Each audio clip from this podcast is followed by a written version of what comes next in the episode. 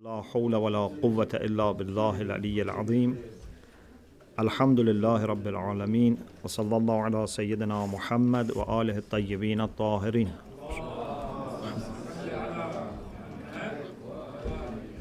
اللهم أخرجني من ظلمات الوهم وأكرمني بنور الفهم. اللهم افتح علينا أبواب رحمتك وانشر علينا خزائن علومك برحمتك يا أرحم الراحمين.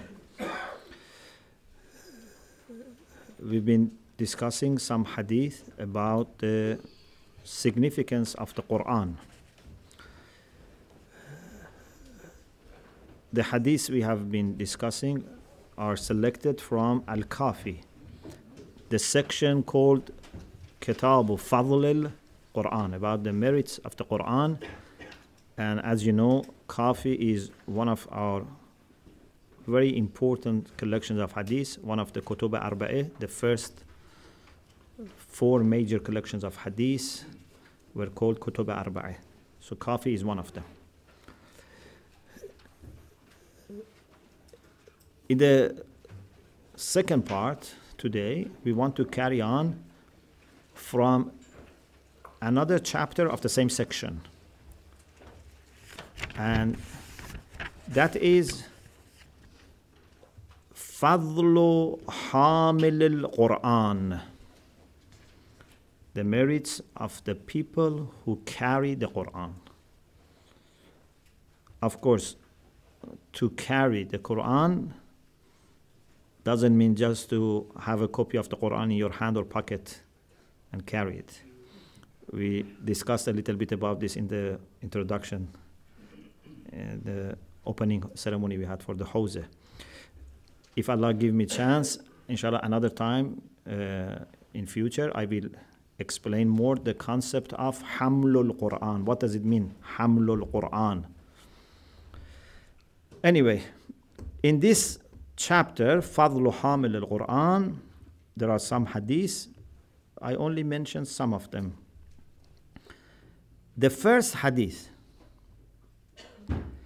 and Abi Abdullah alayhi salam, Imam Sadiq alayhi salam said, قال رسول الله صلى الله عليه وآله وسلم The Prophet said, إن أهل القرآن في أعلى درجة من الآدميين. ما خلا النبيين والمرسلين. The people of the Quran,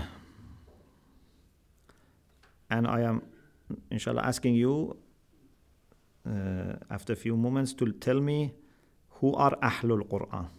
So, so far, just we say Ahlul Quran, people of the Quran. But you should tell me who are Ahlul Quran. Inna Ahlul Quran, the people of the Quran are in the highest rank among human beings except the prophets and messengers. So, after the prophets and messengers who themselves received wahy, revelation from Allah subhanahu wa ta'ala, after them, who has the highest rank? Ahlul Quran, the people of the Quran. فلا تستضعفوا أهل القرآن حقوقهم Do not underestimate the rights of the people of the Quran. Don't underestimate their right, their position, their rank. فإن لهم من الله العزيز الجبار لمكانا عليا because truly they have a very high position with Allah subhanahu wa ta'ala, the people of the Quran. This is why I told you this is a shortcut. If you want to get closer to Allah, if you want to be very high position, in very high position, do it through the Quran.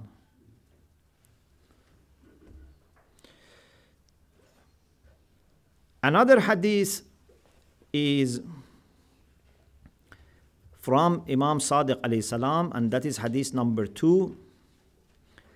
الحافظ للقرآن العامل به the one who memorizes the Quran or the one who preserves the Quran and acts upon it al-amil means the one who acts bihi upon the Quran مع السفرة الكرام البررة he would be with the angels who are honored and are very good they are very close to Allah subhanahu wa ta'ala so who is in your understanding Ahlul Quran who is Ahlul Quran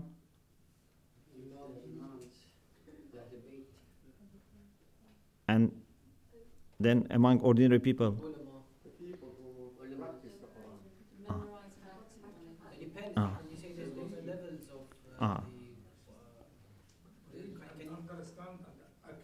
Ah. Yes. Yes, people then, depending on how close they are to the Quran, they themselves are divided. Ahl in Arabic comes from ala ya'ulu. Ala ya'ulu.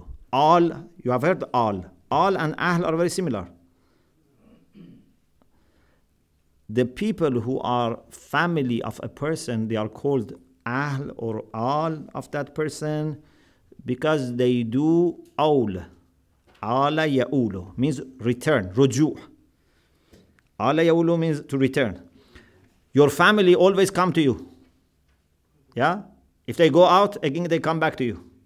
They go to a school, to, I don't know, office, outside, shopping, park, they come back to you. Yeah? But your friends, they visit you, they leave you. They don't come back to you, maybe after some time they come back to you, maybe they never come back to you. But family of a person are the people who always stay with him, and if they go out, they come back to him. Okay? This is why Arabs call family Ahl or Al. So Ahlul Quran are the people that their main station is with the Quran. Okay? If they go somewhere else, if they go out to do something, then they finish and come back to the Quran. Okay? This is your main station.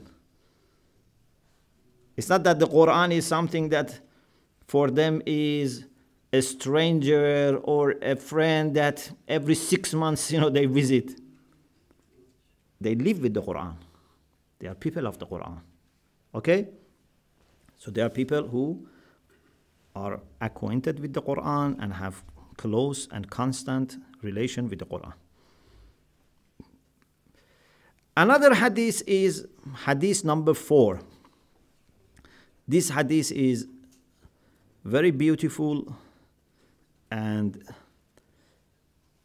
in some of the courses on Quran or spirituality we have been reflecting on this hadith. And Abi Abdullah alayhi salam, Imam Sadiq alayhi salam said, من قرأ القرآن وهو شاب مؤمن whoever recites the Quran while he or she is a young believer. Okay? If a reciter of the Quran is young and mu'min, اختلط القرآن بلحمه ودمه Quran will be mixed with his flesh and blood. So, those who are in my age, maybe now we cannot do anything to mix the Quran with our flesh. If it is already mixed, it's mixed. If not, maybe it's too late. But those who are young, like most of you, you have to be appreciating this opportunity you have to make sure that before you become old, Quran is mixed with your flesh and blood. This is the beauty of being a young person. Pardon? Reciting, but with iman, with faith in the Quran. One of the things that inshallah we will mention is what does it mean to believe in the Quran? You know, in the Quran itself, many times we talk about Iman bil Kitab. What does it mean to believe in the Quran? These are the things that inshallah we are going to discuss. So, if a person recites the Quran and he is young and he is mu'min or she is young and mu'minah, Quran will be mixed with his blood and flesh, then nothing can separate you from the Quran. Okay? Sometimes I explain it in this way. I say, if a person is going to die, you know, the pressure of death may make you forget everything. You know, sometimes uh, if you are under too much pressure, you forget even your name. You know, if too many things come to your mind at the same time, or if you have a big, you know, musibah, sometimes you forget things. Okay? Death is so difficult for the people who are not prepared for it. Those who are prepared for it, for them, death is very easy. Okay? But if someone is not prepared for death,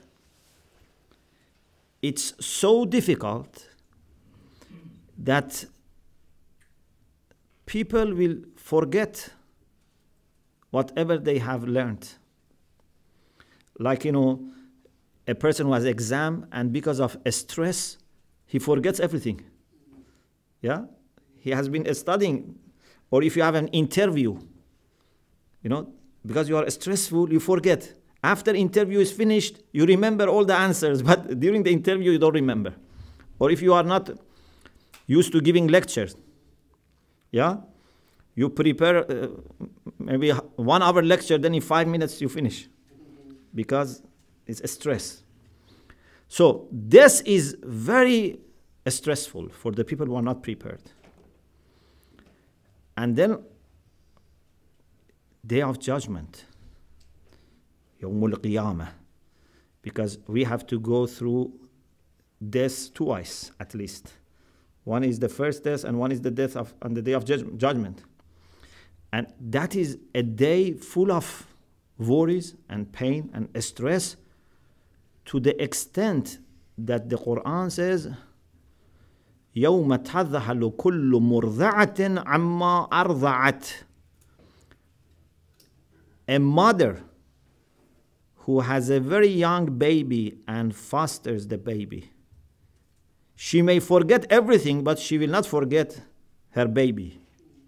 But on the day of judgment, even that mother forgets her baby. It's so difficult it is.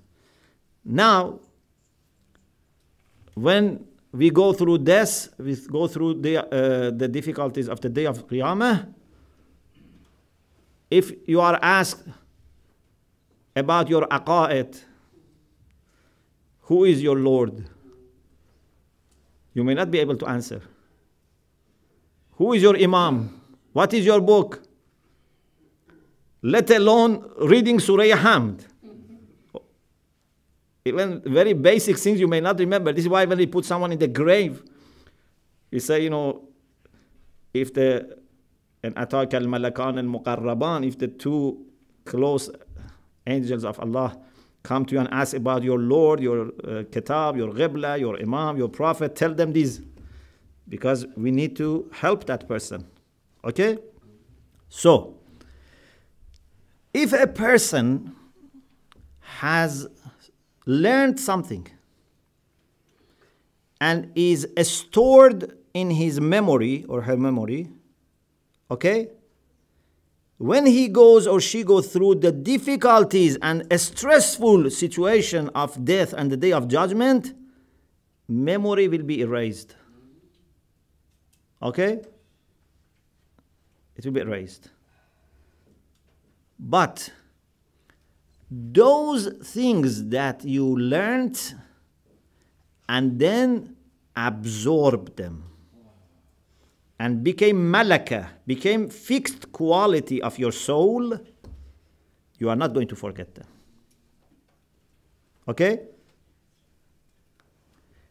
When Quran is just in your memory, one, you know, I don't know, maybe someone hits you, you forget. the memory is gone. But if Quran is in every flesh cell of you know your flesh and blood, then it's never separable from you. Okay? So this is why it's important to absorb the Quran. This is why, for example, Hadith says the person who goes on the Sirat bridge, when he says Bismillah ar-Rahman ar-Rahim, he will very quickly pass and cross Jahannam. But who can say Bismillah ar-Rahman ar-Rahim? That's important.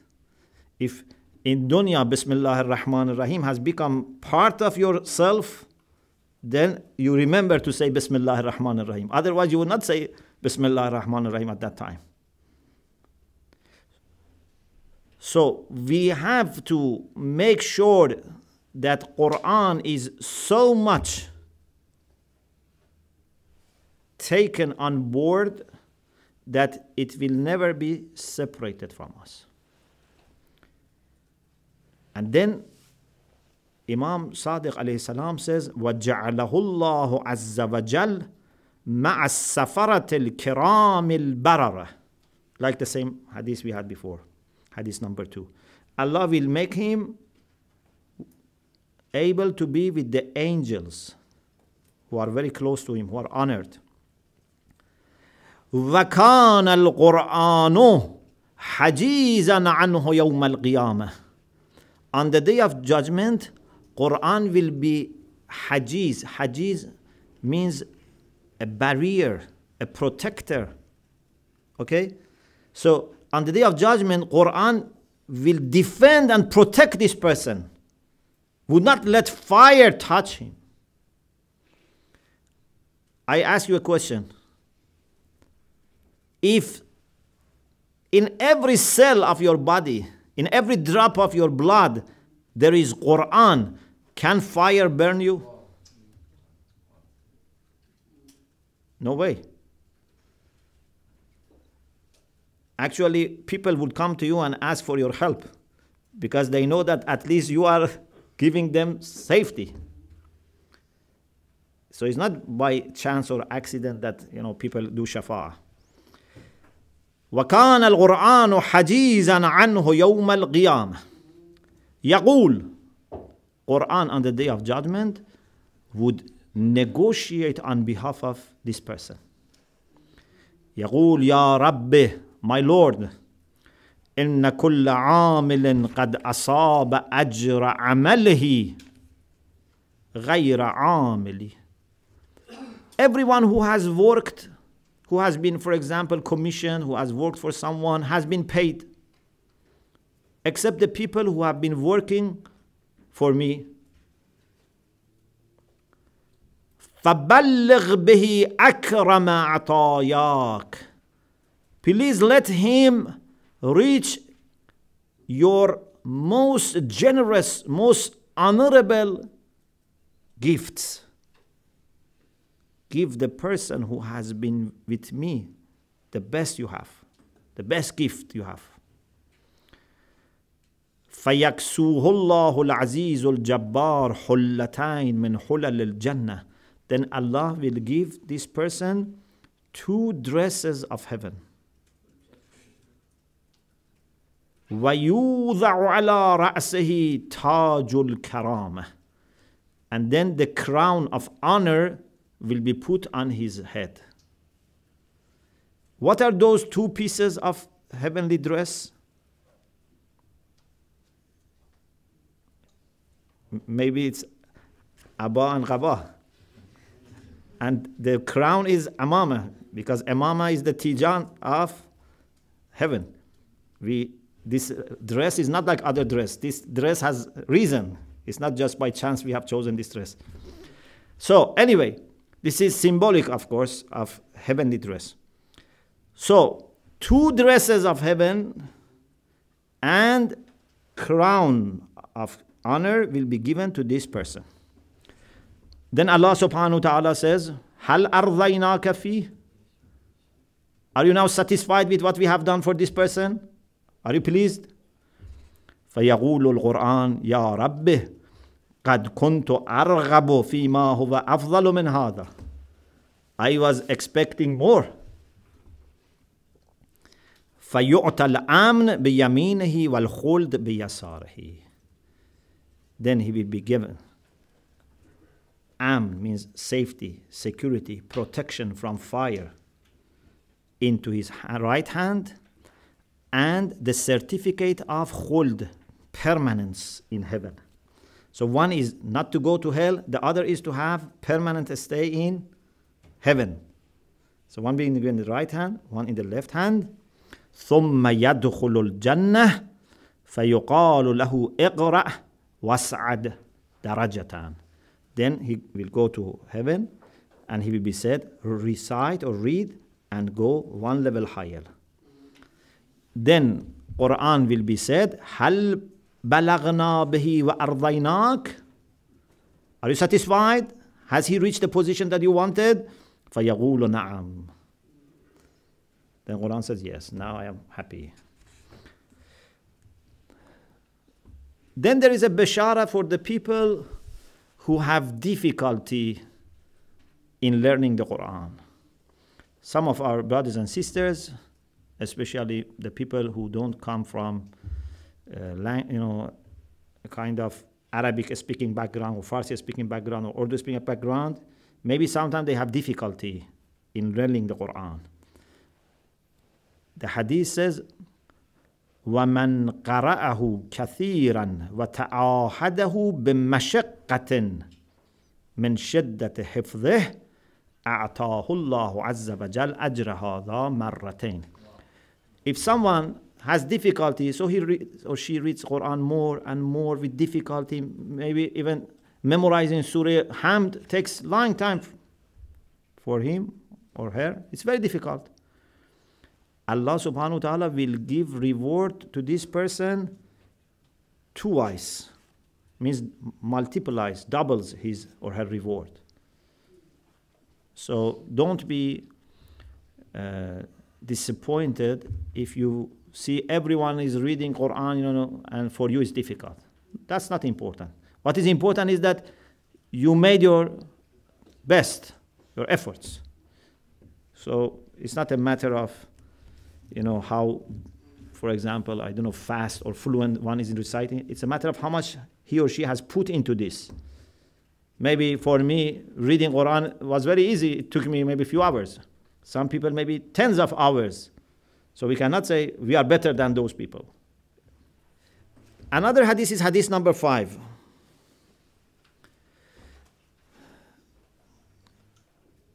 imam sadiq alayhi salam quotes from rasulullah sallallahu alaihi wasallam about the way a carrier of the Quran is supposed to be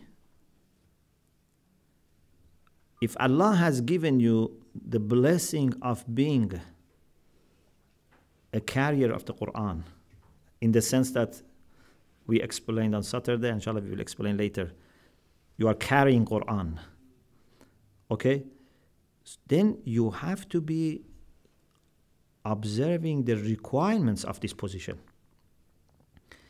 قال رسول الله صلى الله عليه وآله وسلم إن أحق الناس بالتخشع في السر والعلانية لحامل القرآن The one who is supposed to have the greatest khushu' humbleness in secret or in public is a carrier of the Quran. It shouldn't be that because you read the Quran, you memorize the Quran, you learn the Quran, you teach the Quran, then you think that you are special, you are important, you know, you become arrogant. Or, na'uzu billah, when you are in private, in you know your secret life, you don't act upon the Quran. If you are really a person who has been able to get close into the Quran, then you have to become very humble, very khashi', whether it is in public or at home. When you are alone, when you are with your family, you have to be as humble and as obedient as you are in the public. So Quran should bring khushu'. You know khushu', yeah? Khushu' is humbleness of the heart. We have khudu' and we have khushu'. Khudu' is humbleness which appears on your body. Khushu' is the humbleness which appears in your heart. For salat, استعينوا بالصبر والصلاة وإنها لكبيرة إلا على الخاشعين. Those who are khashi', those who are humble, they would be able to seek assistance from salat and from fasting or patience. So, khushu'. So, inshallah, we students of Quran, students of this Hawza, we should be trying our best to have and achieve this khushu'. Okay? If, na'uzu billah, there is arrogance, or if there is dishonesty, in public we are very very humble and obedient, but in private we are different, then we are not students of this Hawza. We are just tiring ourselves. There are two ways to be a student. One is just to register formally, one way is to be accepted by Allah to be a student of Hawza. Those who are accepted by Allah to be a student of Hawza, they should be khashia. وإن أحق الناس في السر والعلانية بالصلاة والصوم لحامل القرآن. Again, the people who are expected to have the best relation with fasting and prayer is hamilul Quran. Don't say every day I re- recite, you know, one hour, you know, Quran with tajweed and everything, so it's enough. Actually, you have to be more appreciative of salat and fasting. Then Rasulullah nada thumma nada bi'a'la sawtih. Rasulullah somehow like you know cried out. He said, Ya hamil al-Quran. Oh, the one who carries the Quran. Tawadha' bihi yarfa'akallah. Try to be humble because of the Quran. Allah will raise you. You shouldn't raise yourself. Let Allah raise you. This is the nature of this world. If you want to raise yourself, you will be pushed down. If you are humble, you will be raised. Okay? So Rasulullah said, Tawadha' bihi. Because of the Quran, try to be humble. Yarfa'kallah. ولا تعزز به. Don't try to promote yourself and elevate yourself and raise yourself because of the Quran. Because then فَيُذِلَّكَ Allah. Then Allah will bring you down. Allah will take your honor away from you.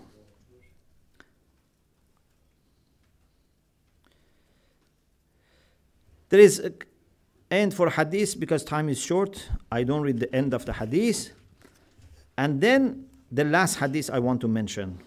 Inshallah, you can read other hadiths yourself. The last hadith for today is hadith number three from the next chapter. باب من يتعلم القرآن بمشقة A person who learns the Quran with difficulty. Either his memory is not good.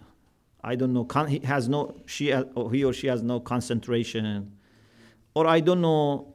He has to travel long distance to come to the class.